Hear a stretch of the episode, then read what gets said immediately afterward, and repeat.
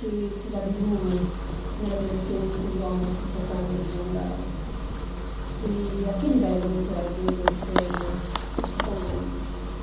Su che piano?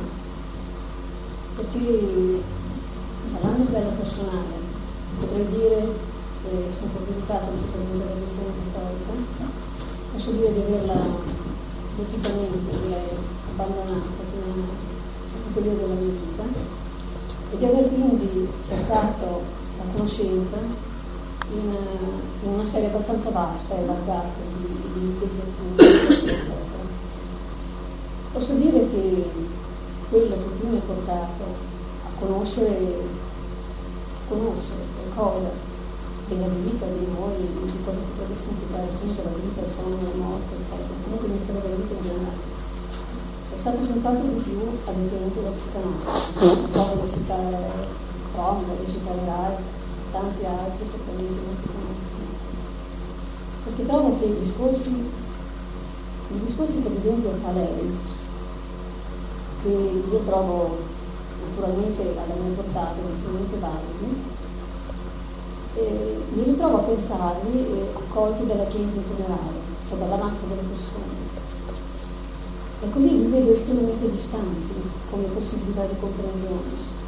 Magari sono io l'ho chiaramente utilizzo il mio cioè io mi ritrovo ascoltando lei pensare cosa capirebbe di queste cose la gente in generale. Allora dico, che cos'è la mia filosofia, forse a un certo punto, per molti? soltanto un un'altra chiesa, politica, dentro il quale riposare, cioè un'altra, un altro ombrello sotto il quale ripararsi dalla pioggia, e cioè di nuovo, comunque dalla libertà, potrebbe essere vita. E questo veramente sarebbe una cosa abbastanza triste. E perché faccio questo discorso? Perché il progettare eh, un premio finale, un qualcosa che verrà dopo, eccetera, eh, si avvicina forse un po' troppo a quello che è il discorso dei preti in generale, no? Che chiaramente io non approvo. Vorrei così che il discorso venisse centrato maggiormente sul, eh, sulla ricerca del sé e del io e di quello che si può fare adesso e veramente senza, sì, vedendo in prospettiva, comunque forse mi sto confondendo, ma faccio un esempio semplicissimo, mia sorella si va in Bolivia, io dico, ma tu fai queste cose solo perché ci sarà un al di là, ci sarà un padre eterno, ci sarà il paradiso, eccetera, eccetera. Ma allora mi dispiace, a questo punto sei emozionata. Queste cose, questi principi, questi ideali in cui crediamo, se ci crediamo, li dobbiamo mettere in pratica perché servono, servono per perché sono giusti e basta e non perché ci sarà un premio, perché ci saranno al di là. Se ci sarà ci sarà un futuro, ci sarà un qualcosa di meglio, ancora meglio, ben venga. Cioè, ma questa ricerca di restare di pulizia del discorso, io adesso non so esattamente da dove sono partita, comunque credo di aver fatto capire quello che io voglio dire. Ecco. Prenderò due aspetti sono tanti, ma qualche due se forse quelli principali.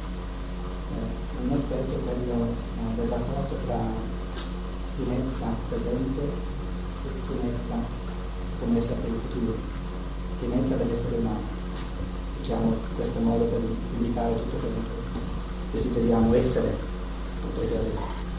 E l'altro aspetto, anche molto, molto vasto e non si può po' difficile affrontare questi quello della psicanalisi. Prima direi un paio di parole sul primo aspetto, poi forse sul secondo. Ehm, direi ci sono due modi unilaterali di affrontare l'esistenza e che nella loro unilateralità ci portano via un pochino di questa pienezza dell'essere nella quale tutti vorremmo volentieri vivere ed essere. Un modo di depauperare questa pienezza è, di, è quello di non averla adesso sperando di averla in futuro. Poi conta poco se il futuro sarà dopo la morte o sarà due anni, E naturalmente questo modo di rimandare è molto insoddisfacente perché noi la pienezza la vogliamo adesso. Ma c'è un altro modo di depauperare la pienezza ed è quella di depurtare l'essere umano della sua capacità spirituale di dilatazione che abbraccia spazi sempre più ampi, non soltanto nello spazio ma anche nel tempo. Ma questa dilatazione dell'essere non è un sospendere l'essere in questo momento per farlo vivere posto domani, ma è una intensificazione enorme dell'essere di adesso e quindi c'è una pienezza molto ampliata del momento presente. Ed è in questo modo che io concepisco il cammino di conoscenza, da un lato, come l'ho chiamato, che è un, un vivere, è un esercitare la pienezza adesso, e quindi la beatitudine adesso, e quello che ho chiamato la vita è la beatitudine, se vogliamo, quindi che abbraccia tutto adesso e soltanto la sfera della conoscenza. Quindi darei eh, ragione anche quando dice che ci serve a ben poco prospettare una pienezza dell'essere che forse verrà quando quando non sappiamo come attingerli adesso. E per quanto, per quanto io possa comunicare a voi la mia esperienza dell'umanità, dell'esistenza umana, ho avuto la possibilità di cercare un po' dappertutto nell'umanità, il destino mi ha portato nell'est, nell'ovest, nel sud, nel centro, quattro continenti in diversi anni. E penso, eh, cercato dappertutto la pienezza dell'essere umano. E quello che più mi convince è la cosiddetta scienza dello spirito. Non la chiamo volentieri antroposofia perché subito fa pensare a una setta. E che io vi scorgo in quello che ci ha portato l'opposto più assoluto di ogni fermarsi, di ogni ombrello, di ogni piccolo paradiso l'opposto più assoluto di tutto questo è l'opposto più assoluto che io abbia mai trovato. Cioè eh, mi affascina la figura di Rudolf Steiner perché non mi consente mai di fermarmi e mi dà sempre l'impressione di essere all'inizio. E questo essere all'inizio per me non è un relegare la pienezza nel domani, ma essere all'inizio è per me il modo più profondo di vivere l'essere vivente nel momento presente, cioè cominciare perché l'essere umano è al massimo vivo quando comincia, quando gli si aprono sempre nuovi orizzonti e ha sempre una via davanti a sé, sempre giovane in un certo senso. Un altro aspetto è quello della psicanalisi. Qui eh, il discorso è un pochino più complesso di me, perché è difficile da un lato dire in poche parole o in due parole cos'è la psicanalisi e anche cos'è oggettivamente dal punto di vista della scienza dello spirito e dall'altro lato dire in poche parole in che modo una scienza dello spirito oggettiva si pone di fronte alla psicanalisi. Come indicazione provvisoria potrei dire che la psicanalisi è un un grande e sistematico e impegnativo eh, tentativo di cogliere nell'essere umano non soltanto ciò che si manifesta nel presente, ma il portato anche di tutto ciò che in questo essere umano c'è stato. E quindi è un allargare la prospettiva di ciò che si manifesta nel presente, tutte, a tutte le sue manifestazioni causali, così, fino al momento della nascita naturalmente in figure come Carl Gustav Jung c'è un proiettare di questo portato umano fino ai primordi dell'umanità stessa, agli archetipi universali, è chiaro che c'è su tutto il cammino umano. Ora, indipendentemente dal fatto che ci sia o no la reincarnazione, ma è chiaro che in questi archetipi universali che ogni uomo porta in sé c'è il precipitato di tutto il cammino psicologico interiore dell'umanità. Che differenza c'è, detto in una parola, tra la psicanalisi e la scienza dello spirito? Eh, la psicanalisi è un po' come un preammonimento, una, una, eh, avere una, una specie di, di eh, animi, eh? una specie di presentimento di mondi vasti, profondi che ci sono. E lo sforzo di descrivere questi mondi possibili, no? che sono presentiti, che sono immaginati, in base a ciò che si ha davanti a sé come manifestazione che si può rilevare nel paziente nella persona che si presenta per sottoporsi alla psicanalisi. Direi che la scienza dello spirito, che si fonda sulle capacità di questo fantomatico Rudolf Steiner, fa molto di più, cioè si fonda sulla eh, capacità di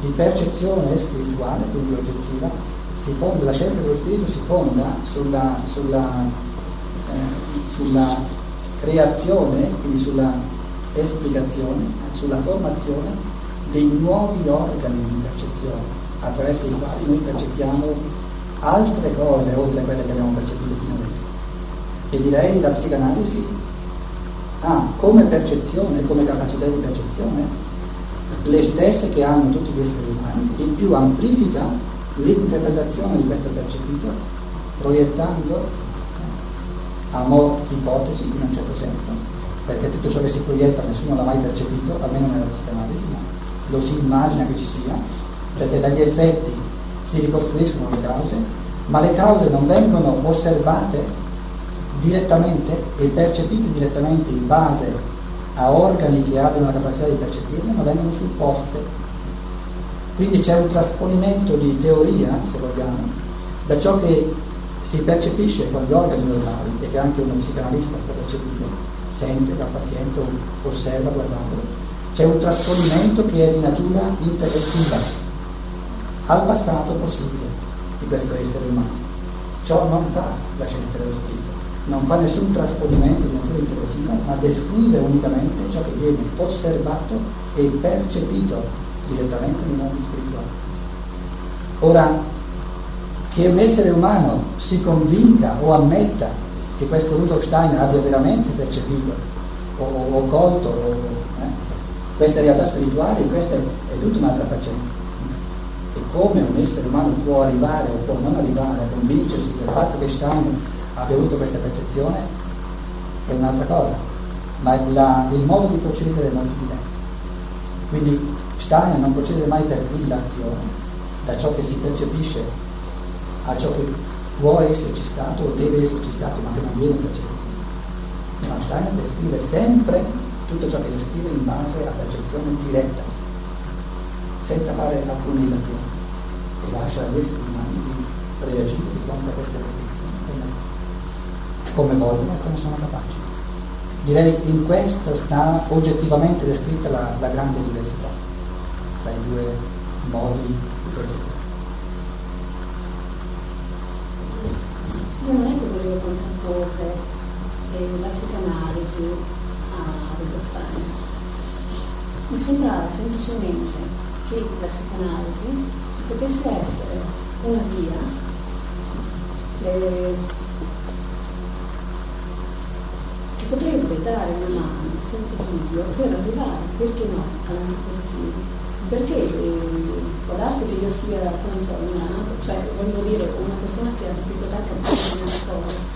Io posso aver letto i libri, aver avuto quelle mani di conquistarmi, questo vedo fa o altri, e altri, una decina d'anni fa, e averli cominciato a leggere e averli abbandonato in tempi abbastanza brevi e avere contemporaneamente letto eh, David Cooper, il famoso psichiatra americano, appunto, appunto altre cose, e aver capito molte più cose di me nel momento che io stavo cercando. E il discorso di eh, Rudolf Steiner era molto astratto secondo me e troppo lontano. Adesso, in questo periodo mi può diventare chiaramente diverso, non era una ma forse eh, il, il proporre, tra virgolette, sempre un modo di arrivare a. Per me cercavo di mettermi così, non, eh, non arrivo a partire dalla mia posizione, ma dalle posizioni che sento in generale. Ecco, e, questa era l'intuizione, non era un po' così. Se per caso. Quando, quando ho inteso una contrapposizione. Ecco, queste erano meno le del discorso. Se, se ci sono persone, e ce ne sono tante nel nostro in Germania, tante, a cui oggi, come oggi, a queste persone la psicanalisi dà di più che non la scienza dello spirito di Steiner. Questo è semplicemente un dato di fatto. È un dato di fatto che a queste persone, che possono essere tante, la psicanalisi dà di più che non la scienza spirituale di Steiner. E di fronte ai fatti è inutile prendersela, bisogna accettarli come fatti. Da parte mia auguro può darsi che eh, passare del tempo. Conosco in Germania anche tante persone che eh, eh, provengono dalla filone di psicanalista e che poi hanno trovato in Stein, diciamo, secondo il loro punto di vista qualcosa di più, forse molto di più. L'opposto lo conosco di me, è capitato molto di meno conoscerlo, cioè di persone che profondamente negli orizzonti che il Steiner e che abbiano trovato poi di più nella, nella psicanalisi, ma in principio non voglio escludere neanche questa possibilità. E penso che l'importante sia di rispettare il cammino di ogni persona. Quindi, nella misura in cui lei ci descrive il suo cammino, la mia, il mio ego interiore è di, venerare questo cammino, il suo cammino. E in fondo quello di augurare che di noi crescere sempre, non mai. E se uno cresce e se c'è da qualche parte no? un orizzonte che, che offre di più, prima o poi si dimostrerà, cioè si, si, verificherà, salterà fuori che dice di più. Se c'è di meno, prima o poi salterà fuori che c'è di meno. Quindi se siamo alla ricerca della verità, non, sparisce ogni, ogni, animosità o ogni, ogni paura o la verità, prima o poi salta fuori. E abbiamo, dal mio punto di vista, abbiamo non soltanto molti anni di disposizione, ma molti secoli, molti millenni per far saltare fuori quella è verità. E quindi da, basta augurare, veramente augurare a ogni persona di, di camminare, continuare a camminare, da lì dove si trova, e uno si trova a un punto diverso. E se una persona adesso piglia in mano un libro di Steiner e dice ma questo qui è il matto, e questa persona Steiner è matto. E va bene così. Perché per questa persona Steiner è matto. Quindi lui si mette a matto, mette da parte, prende qualcuno che non è matto L'importante è proprio di camminare, di non fermarsi. Non fermarsi. E forse quello che lei voleva anche dire eh, indirettamente che, è che la, la disaffezione eh, di molti di noi nei confronti forse delle chiese tradizionali, in Germania studini, sempre chiesa protestante, questa disaffezione forse più che nel, nel confronto con i contenuti di verità proviene dal fatto che noi avvertiamo forse che lì c'è perlomeno un, un leggero fermarsi o non percepiamo abbastanza la vivacità del cammino, della ricerca, dell'apertura, che proprio spassionatamente si chiede dappertutto cosa c'è, cosa non c'è, che valuta, che vedi, che leggi. Quando si comincia a dirci non leggere prima, leggere là, percepiamo quasi il desiderio che ci si fermi, perché non si scopre questo, non si scopre quest'altro. È vero che reagiamo maggiormente a questo senso di stasi, eh, di, di stagnazione, che non forse a degli errori o errori di povertà ce ne dappertutto, possiamo concedere anche alla Chiesa Cattolica. Non è questo che ci disturba, è il fatto di non incoraggiare le persone a camminare, a cercare dappertutto. Cerca, il buddismo, l'induismo, la psicanalisi, cerca dappertutto. E quando la Chiesa Cattolica non ci dice cerca dappertutto, allora il, la giacca si diventa un stretta.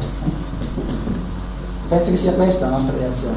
Vogliamo, abbiamo uno spirito che vuole cercare, vuole camminare, vuole, vuole crescere. E prima o poi, se noi cerchiamo, dove c'è qualcosa salterà fuori e dove non c'è niente salta fuori no quindi non c'è da avere paura. Se i due ostagni non c'è niente, salterà fuori il primo che non c'è niente. E se in questo tavolo di ostagni c'è qualcosa, prima o poi salterà fuori che c'è qualcosa. C'è ancora qualcuno?